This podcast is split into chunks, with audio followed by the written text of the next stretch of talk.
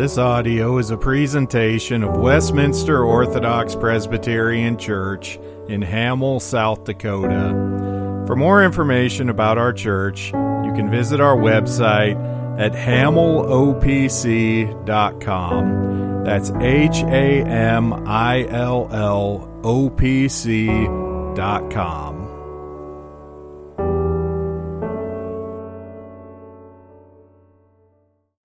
If you'd please turn in your Bibles to John chapter 11. Bit of a longer section tonight. We'll be reading John chapter 11, the first 44 verses.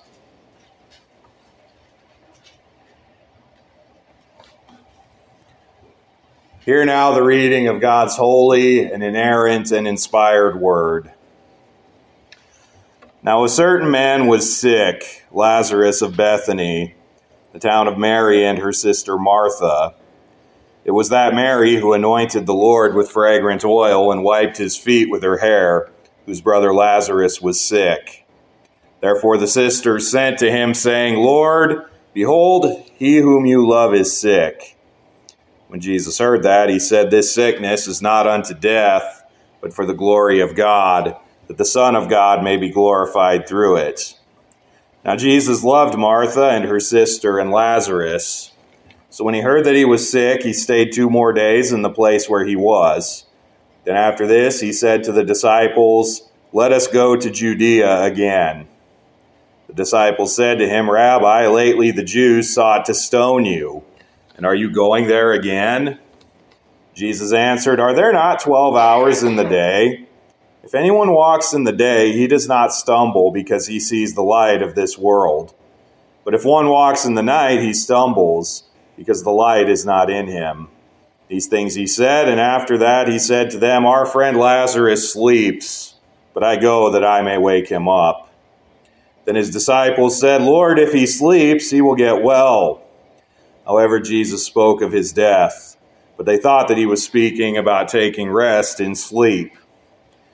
Then Jesus said to them plainly, Lazarus is dead, and I am glad for your sakes that I was not there, that you may believe.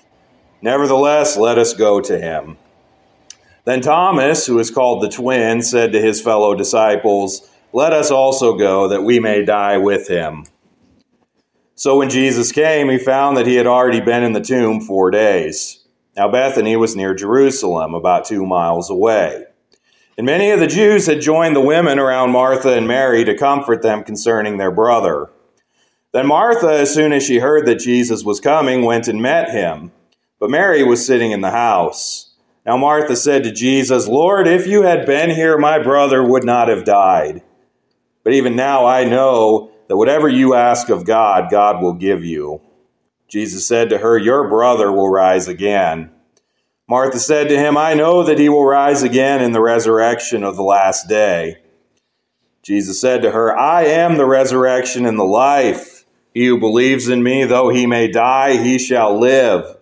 And whoever lives and believes in me shall never die. Do you believe this? She said to him, Yes, Lord. I believe that you are the Christ, the Son of God, who is to come into the world. And when she had said these things, she went her way and secretly called Mary, her sister, saying, The teacher has come and is calling for you. As soon as she heard that, she arose quickly and came to him. Now Jesus had not yet come into the town, but was in the place where Martha met him. Then the Jews who were with her in the house and comforting her, when they saw that Mary rose up quickly and went out, followed her, saying, She is going to the tomb to weep there. Then when Mary came where Jesus was and saw him, she fell down at his feet, saying to him, Lord, if you had been here, my brother would not have died. Therefore, when Jesus saw her weeping, and the Jews who came with her weeping, he groaned in the spirit and was troubled. And he said, Where have you laid him? They said to him, Lord, come and see. Jesus wept. Then the Jews said, See how he loved him. And some of them said, Could not this man who opened the eyes of the blind also have kept this man from dying? Then Jesus, again groaning in himself, came to the tomb. It was a cave, and a stone lay against it. Jesus said, Take away the stone. Martha, the sister of him who was dead, said to him, Lord, by this time there is a stench, for he has been dead four days. Jesus said to her, Did I not say to you that if you would believe, you would see the glory of God? Then they took away the stone from the place where the dead man was lying. And Jesus lifted up his eyes and said, Father, I thank you that you have heard me. And I know that you always hear me. But because of the people who are standing by, I said this, that they may believe that you sent me. Now, when he had said these things, he cried with a loud voice, Lazarus, come forth. And he who had died came out bound hand and foot with grave clothes, and his face was wrapped with a cloth. Jesus said to them, Loose him and let him go. The grass withers and the flower falls, but the word of our God stands forever. Let us pray. Father, as we come to your word again this evening, we see held forth in it your power and your glory. The power that your Son, our Lord Jesus Christ, has even over life and death itself. I pray that you would write this truth on our hearts, that you would comfort and assure us by the gospel and the hope of the resurrection and the life that we have in it. I pray this in Jesus' name. Amen.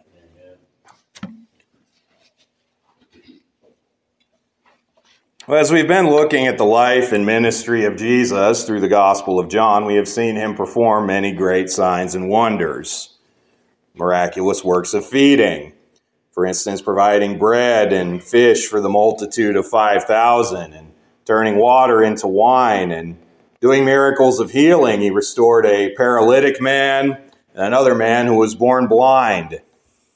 Now, these miracles, these signs, as we've talked about before, they serve a purpose. They are to validate Jesus' word about himself. He does these things to prove that he is the Son of God, that he was sent from the Father, that he is the Messiah, the one who came to save the world from its sins. Now, some of these miracles have provoked major public reactions.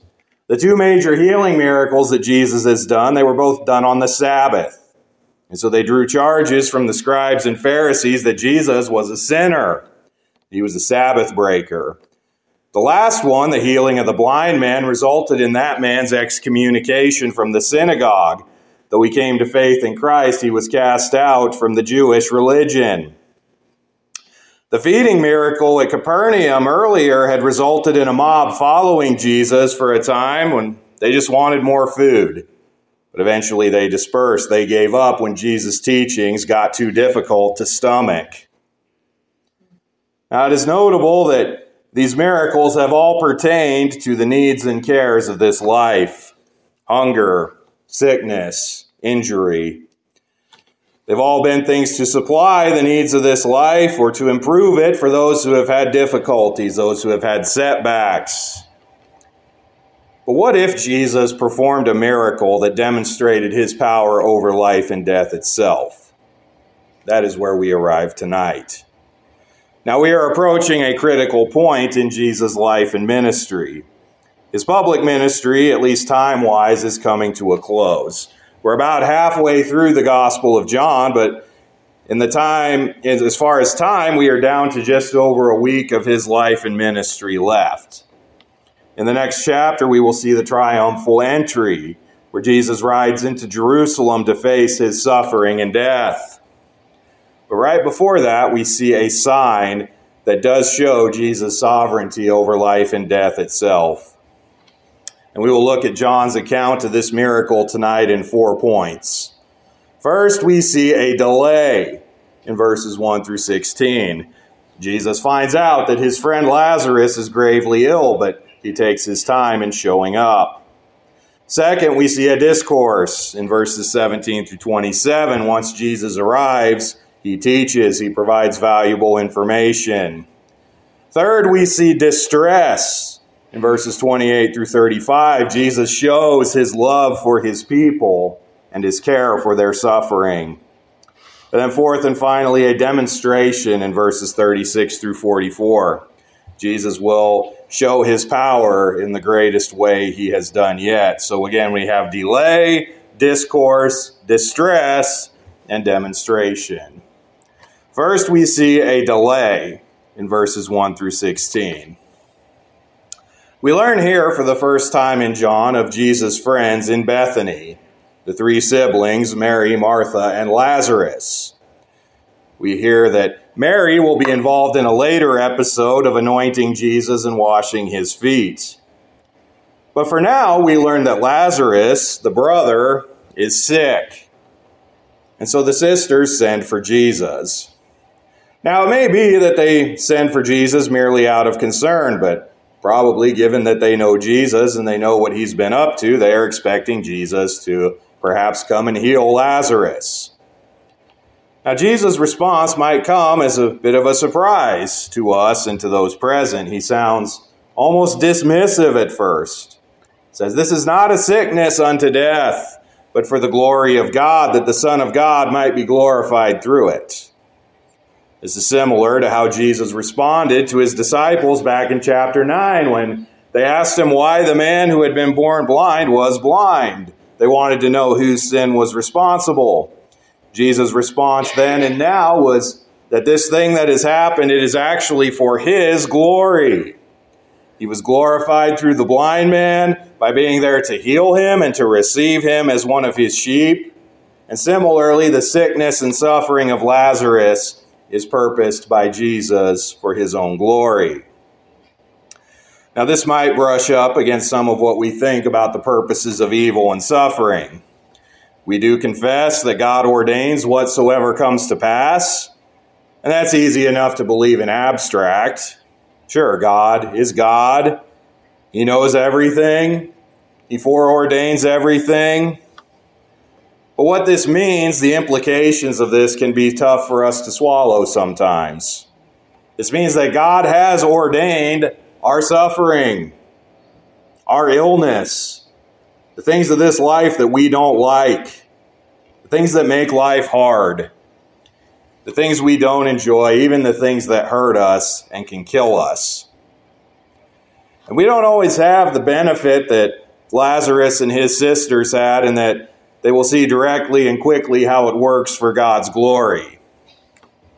And yet we must trust that God does use all things of this life, even the bitter providences, for His glory and for our good. Now, Jesus loved this family. He loved these three siblings in Bethany. They were dear friends. But once he gets the news of Lazarus' illness, he stays two more days in the place that he was. Now, remember from last time that Jesus was now over across the Jordan. He was in the place where John the Baptist had previously ministered.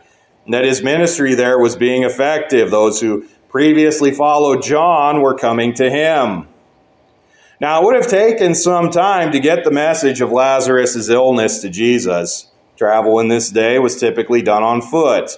A walk from Bethany to this place in the Transjordan would take a while. It would have been about 60 or 70 miles. Nowadays, we can drive that in about an hour. But back then, it would be a few days of walking at the very least. Also, that means they sent a messenger at some cost and difficulty. This means that they very much want Jesus to respond and to come to them as soon as possible. The illness was serious enough to warrant that kind of effort. Lazarus' death was a real possibility. But there is an additional layer of complication here. Bethany was in Judea. It was in the south. It was near Jerusalem, only a couple miles away from Jerusalem. Now, we have learned of late in John that Jerusalem is a difficult place for Jesus to go. The authorities in Jerusalem and Judea, the scribes and the Pharisees, they have repeatedly tried to incriminate and arrest Jesus and put him to death. Moving towards Judea is moving a step closer to his suffering and crucifixion. But after a couple more days in the Transjordan, Jesus resolves again to go to Judea to see his friends.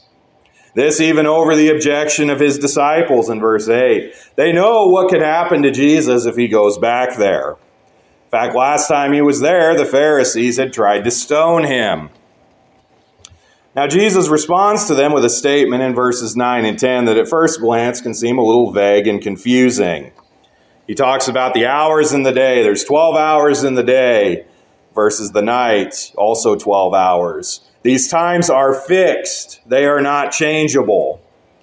See, the disciples fear that Jesus' return to Judea will bring about his death, but they seem to fail to understand something that has been true of Jesus' life and ministry. His time is appointed, his time is set, just as the hours in the day.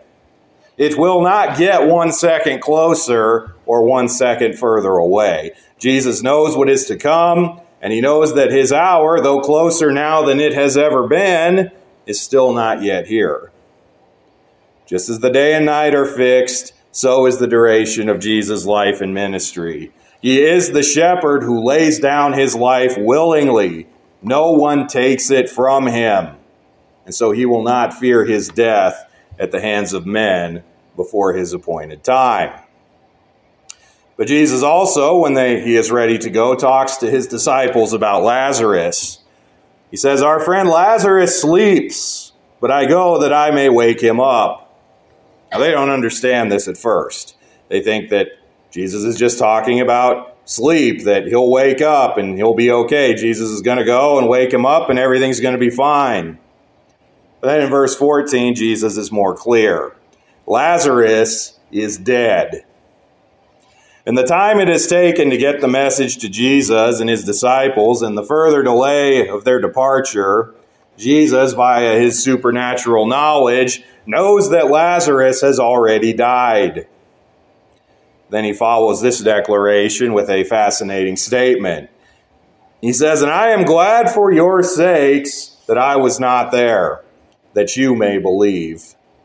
Nevertheless, let us go to him.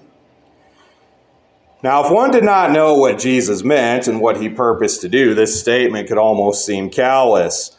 I'm glad I wasn't there when my friend died. But Jesus reveals the purpose for this gladness. It is so that he might do great things and that his disciples might believe. Jesus already knows and he has already purposed, he has already decided how this is going to go. He's going to go and he's going to raise Lazarus from the dead.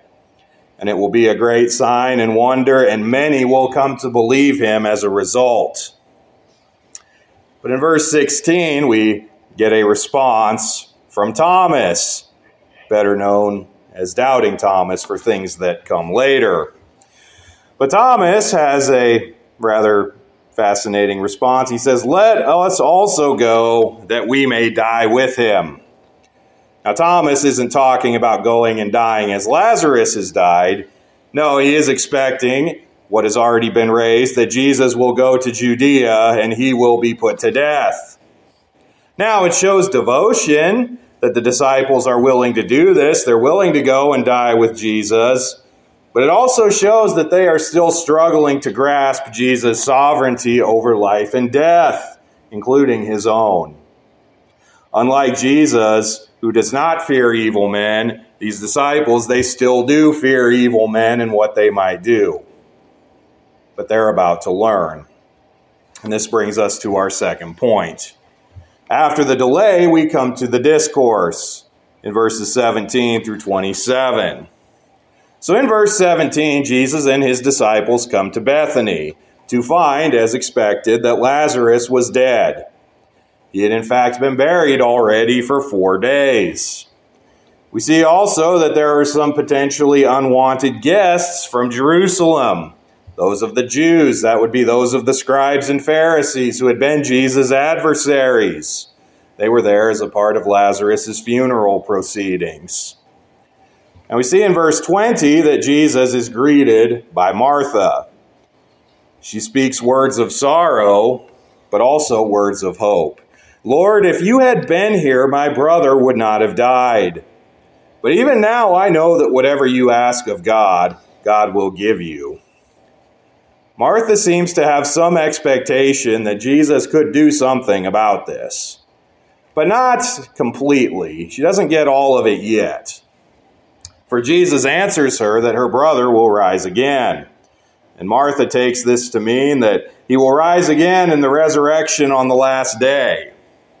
Now, this does show the faith of this family. They believe in Jesus, they believe in the forgiveness of sins, they believe in the resurrection of the dead, they believe in the life everlasting. But Jesus responds to her with another of his famous I am statements that we have seen throughout this book. This time he says, I am the resurrection and the life. He who believes in me, though he may die, he shall live. And whoever lives and believes in me shall never die. There is this fascinating interplay in this discussion, this moving back and forth between talking about the resurrection of Lazarus, which is about to happen, though they haven't quite seemed to figure this out yet, anyone besides Jesus, and this resurrection of the dead that comes at the last day. Jesus is using the former, the death and the resurrection of Lazarus, as a picture to illustrate the spiritual and eternal reality that he is the resurrection and the life that comes in the end for his people. Just as he illustrated that he is the light of the world previously when he gave the man born blind his sight. Now, he doesn't do this sign because it is necessary to persuade Martha. He asks if Martha believes that he is the resurrection and the life, and she already does. She continues to make the true profession. She knows that he is the Christ, the Son of God, who has come into the world. And she believes in the resurrection of the last day that comes in Christ. Now, this is also a fascinating profession in light of our previous passage in chapter 10. See, the Jews then demanded that Jesus clearly reveal himself as the Christ. And yet, for Jesus' sheep, those who belong to him, he has already revealed enough. They already know. Martha already knows that Jesus is the Messiah, that Jesus is Lord, that Jesus is the resurrection and the life before he even does anything about Lazarus. But there remains this matter of Lazarus. This brings us to our next point. After the delay in the discourse, we come to distress in verses 28 through 35. We were initially told that when Martha came out to meet Jesus, that Mary, Lazarus' other sister, had stayed in town, in the house, when Jesus came near. But in verse 28, Martha sends for Mary to come out. Now, it seems that part of this effort, part of this meeting Jesus outside of town, is to avoid the attention of the Jews who had come to the house to weep since they weren't exactly Jesus' friends. But it doesn't matter because when Martha comes to get Mary, they follow anyway. They think that the sisters are going to the tomb to mourn and they're there to mourn, so they decide to come along. But instead of coming to the tomb, they come to Jesus. And when Mary comes to Jesus, she is stricken with her grief. She falls down at Jesus' feet and says what is true. Lord, if you had been here, my brother would not have died. Jesus could have stopped this, but he didn't. He chose to let it happen. God could stop us from facing any trials and struggles of our lives, but often he doesn't. Yet, just because God does not stop our suffering does not mean that he is cold and indifferent to our suffering. Jesus sees Mary weeping at his feet, also the Jews coming and them also weeping, grieving. He is overcome with his own emotion, he is overcome with his own grief. Though Jesus is fully God, he is also fully man. He suffers grief, he experiences pain as a man. When he sees his dear friend Mary in such sorrow, he cannot help but be gripped by it. Now, Jesus next asks to see the tomb. He wants to go where Lazarus has been buried.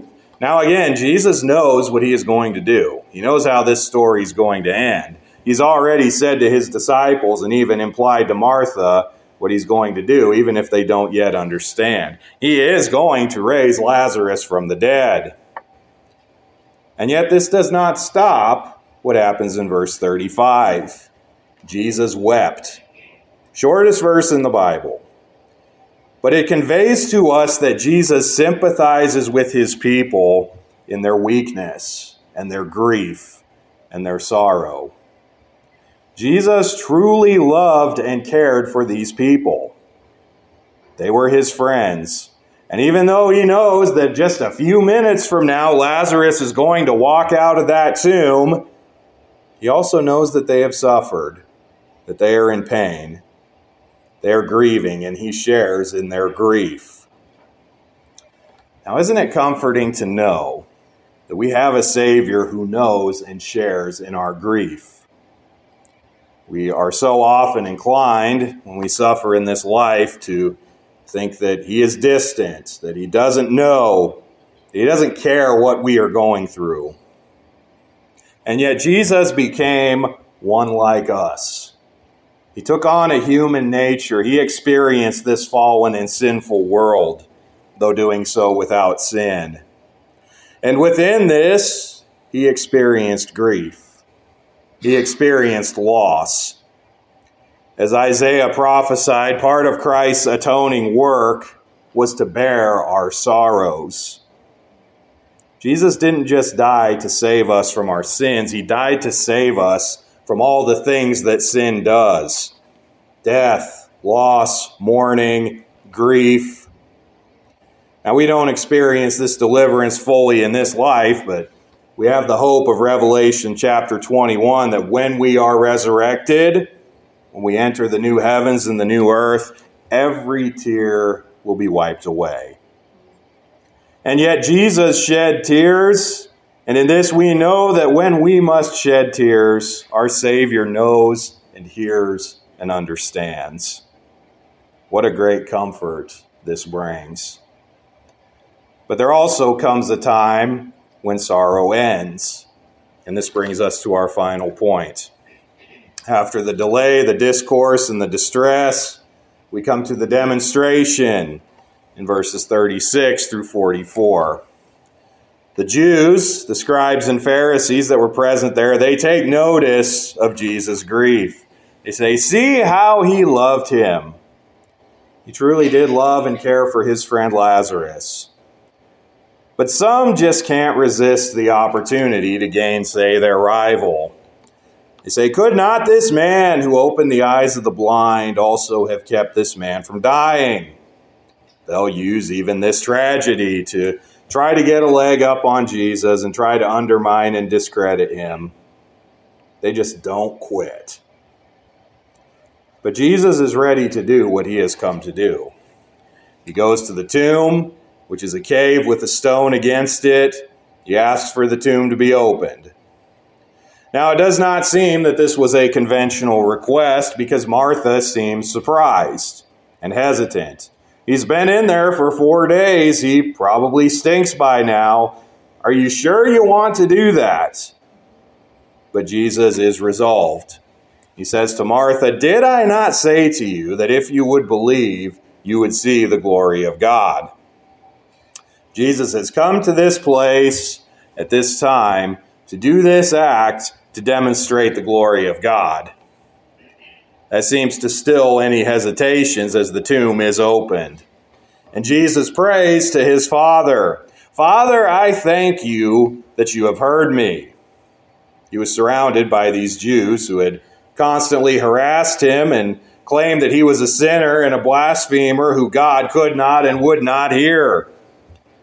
But God has heard Jesus, and God always hears Jesus because Jesus is the Son of God and has perfect Trinitarian union with God the Father.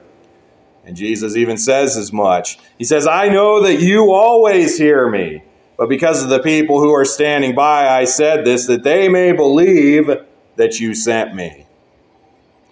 In other words, he's putting the Jews, he's putting those who doubt him and resist him on notice. God does hear him, not them. The Father is known through the Son. No Jesus, no God. No Jesus, no salvation.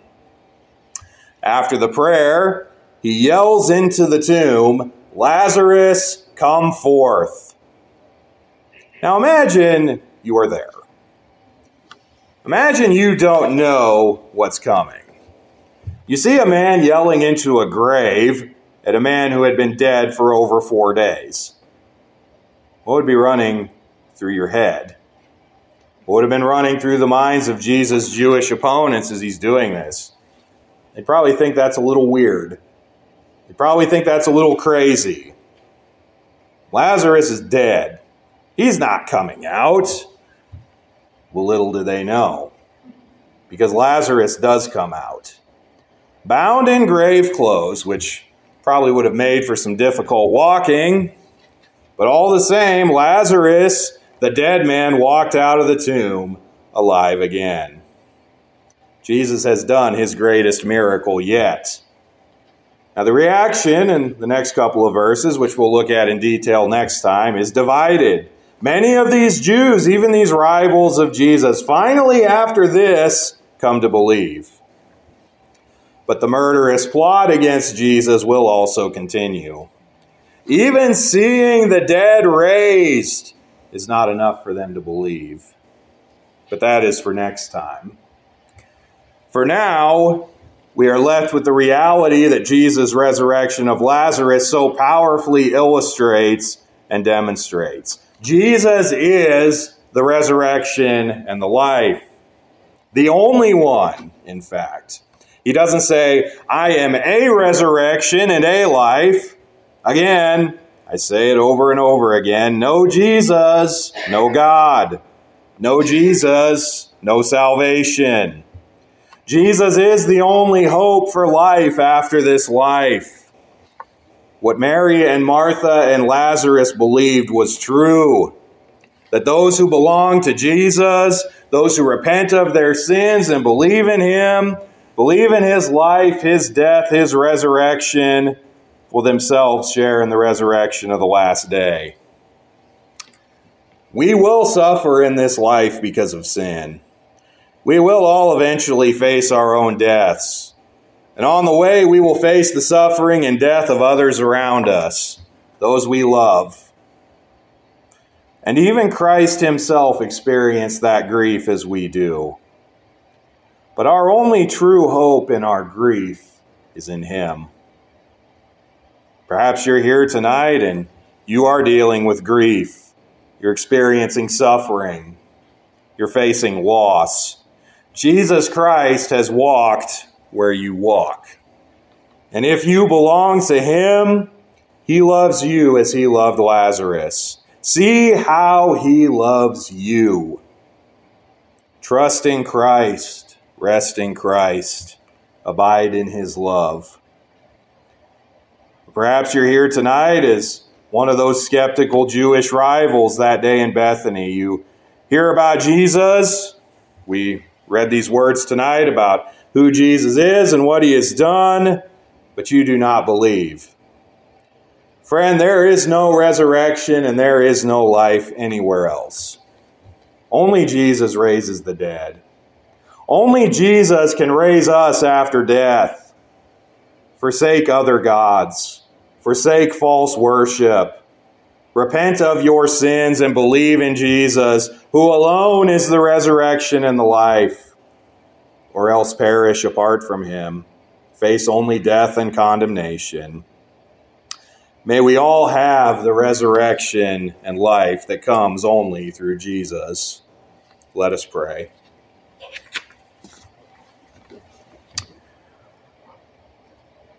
Father, we thank you for this word that you have given us. We thank you that in it you show forth your power, that your Son, Jesus Christ, shows forth his power as the resurrection and the life. That just as he raised Lazarus that day in Bethany, he will raise all of us on the last day, and he will take his children to be with him, take away their sorrow, wipe away their tears. And I pray that knowing that, we would live this life confidently, expectantly, even as we face suffering and sorrow, we would know that in the end, everything that is lost will be given back. All that we suffer in this life will be worth it in the end. I pray that we would hope and trust and rest in the gospel of Jesus Christ. I pray that if there are any here tonight who do not believe, that you would work faith in them by your Holy Spirit, that they would be renewed and that they would believe in Jesus For he and he alone is the resurrection and the life. We pray this in his name. Amen.